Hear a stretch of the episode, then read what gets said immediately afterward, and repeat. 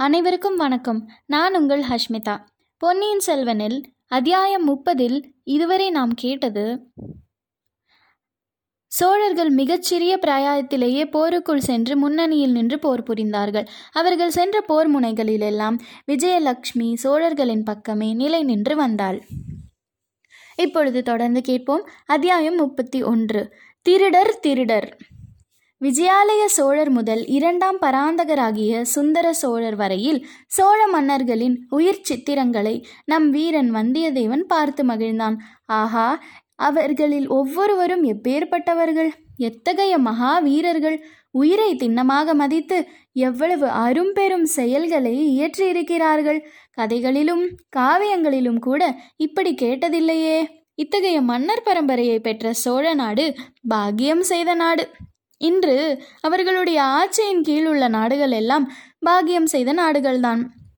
மேற்கூறிய சோழ மன்னர்களின் சரித்திரங்களை சித்தரித்த காட்சிகளில் இன்னொரு முக்கியமான அம்சத்தை வந்தியத்தேவன் கவனித்தான்.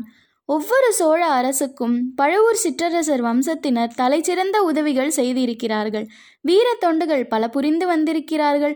முத்தரையர் வசத்தில் இருந்த தஞ்சை கோட்டையை முற்றுகையிட்ட முதலில் அந்நகரில் பிரவேசித்தவர் ஒரு பழுவேட்டரையர். இரு கால்களும் இழந்த விஜயாலய சோழன் திருப்புரம்பியம் போர்க்களத்தில் புகுந்து அதிபா பராக்கிரம செயல்களை புரிந்தபோது அவனுக்கு தோள் கொடுத்து தூக்கிச் சென்றவர் ஒரு பழுவேட்டரையர். ஆதித்த சோழன் தலையில் கிரீடத்தை வைத்து பட்டாபிஷேகம் செய்வித்தவர் ஒரு பழுவேட்டரையர். ஆதித்த சோழன் யானை மீது பாய்ந்து வல்லப அபராஜித வர்மனை கொன்றபோது ஆதித்தன் பாய்வதற்கு வசதியாக முதுகும் தோளும் கொடுத்தவர் ஒரு பழுவேட்டரையர். பராந்தக சக்கரவர்த்தி நடத்திய பல போர்களில் முன்னணியில் புலிக்கொடியை எடுத்து சென்றவர்கள் பழுவேட்டரையர்கள். ராஜாதித்தன் போர்க்களத்தில் காயம்பட்டு விழும்போது அவனை ஒரு பழுவேட்டரையர் தம் அடியின் மீது போட்டுக்கொண்டு ராஷ்டிரகூட படைகளை தோற்று ஓடி ஓடுகின் என்றன என்ற செய்தியை தெரிவித்தார். அவ்விதமே அறிஞ்சயருக்கும் சுந்தர சோழருக்கும் வீரத்தொண்டுகள் புரிந்து உதவியவர்கள் பழுவேட்டரையர்கள்தான்.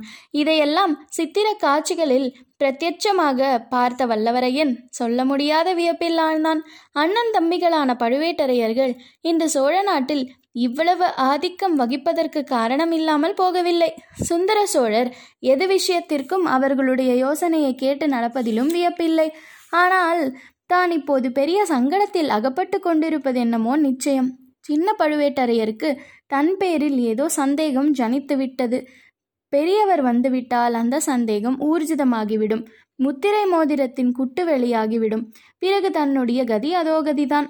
சின்ன பழுவேட்டரையரின் நிர்வாகத்தில் உள்ள தஞ்சாவூர் பாதாள சிறையை பற்றி வல்லவரையன் கேள்விப்பட்டிருந்தான். அதில் ஒருவேளை தன்னை அடைத்து விடக்கூடும் பாதாள சிறையில் ஒருவனை ஒரு தடவை அடைத்துவிட்டால் பிறகு திரும்பி வெளியேறுவது அநேகமாக நடவாத காரியம். அப்படி வெளியேறினாலும் எலும்பும் தோலுமாய் அறிவை அடியோடு இழந்து வெறும் பித்துக்குழியாகத்தான் வெளியேற முடியும். ஆஹா இத்தகைய பேராபத்தியிலிருந்து தப்புவது எப்படி? ஏதாவது யுக்தி செய்து பெரியவர் வருவதற்குள்ளே கோட்டையை விட்டு வெளியேறிவிட வேண்டும். பழுவூர் இளையராணியை பார்க்க வேண்டும் என்ற ஆசை கூட நம் வீரனுக்கு இப்போது போய்விட்டது. உயிர் பிழைத்து பாதாள சிறைக்கு தப்பி வெளியேறிவிட்டால் போதும். ஓலை இல்லாவிட்டாலும் குந்தவை பிராட்டியை நேரில் பார்த்து செய்தியை சொல்லிவிடலாம். நம்பினால் நம்பட்டும் நம்பாவிட்டால் போகட்டும். ஆனால் தஞ்சை கோட்டையை விட்டு வெளியேறுவதற்கு வழி என்ன?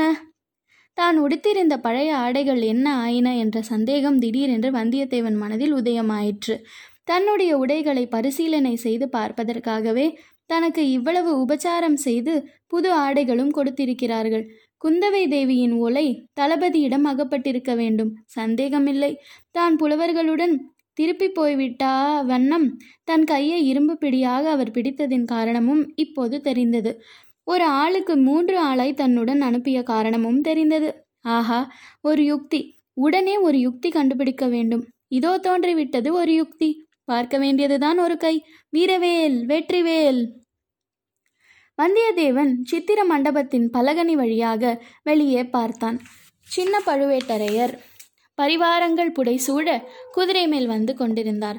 ஆஹா இதுதான் சமயம். இனி ஒரு கணமும் தாமதிக்க கூடாது. வாசற்படிக்கு பக்கத்தில் உட்கார்ந்து சொக்கட்டான் ஆடிய ஏவலாளர்கள் மூவரும் ஆட்டத்தை நிறுத்திவிட்டு எழுந்தார்கள். மாளிகை வாசலில் சின்ன பழுவேட்டரையர் வரும் சத்தம் அவர்களுடைய காதிலும் விழுந்தது. வந்தியத்தேவன் அவர்கள் அருகில் நெருங்கி அண்ணன்மார்களே நான் தரித்திருந்த உடைகள் எங்கே? என்று கேட்டான்.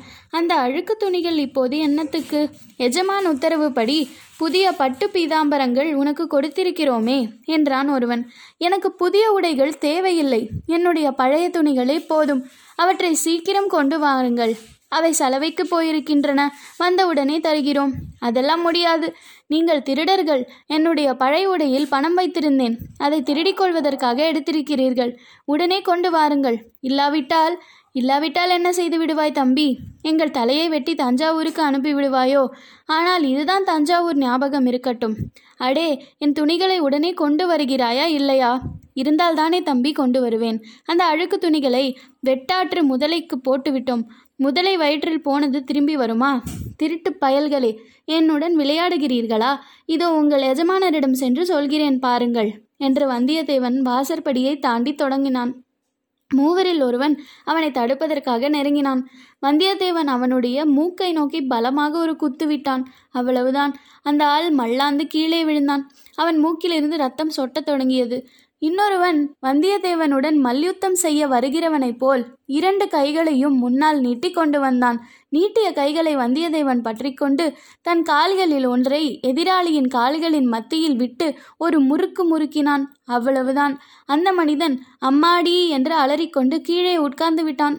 இதற்குள் மூன்றாவது ஆளும் நெருங்கி வரவே வந்தியத்தேவன் தன் கால்களை எடுத்துக்கொண்டு ஒரு காலால் எதிரியின் முழங்கால் மூட்டை பார்த்து ஒரு உதைவிட்டான் அவனும் அலறிக்கொண்டு கீழே விழுந்தான். மூன்று பேரும் சட்டுபுட்டென்று எழுந்து மறுபடியும் வந்தியத்தேவனை தாக்குவதற்கு வளைத்து கொண்டு வந்தார்கள். வெகு ஜாக்கிரதையாகவே வந்தார்கள். இதற்குள் மாளிகை வாசலில் குதிரை வந்து நின்ற சத்தம் கேட்டது. வந்தியத்தேவன் தன் குரலின் சக்தியை எல்லாம் உபயோகித்து திருடர்கள் திருடர்கள் என்று சத்தமிட்டு கொண்டே அவர்கள் மீது பாய்ந்தான். மூன்று பேரும் அவனை பிடித்து நிறுத்தி பார்த்தார்கள். மறுபடியும் திருட்டு பயல்கள் திருட்டு பயல்கள் என்று பெருங்குரலில் கூச்சலிட்டான் வந்தியத்தேவன். அச்சமயம் சின்ன பழுவேட்டரையர் இங்கே என்ன ரகலை? என்று கேட்டுக்கொண்டே உள்ளே வந்தார். தொடர்ந்து கேளுங்கள். நன்றி வணக்கம்.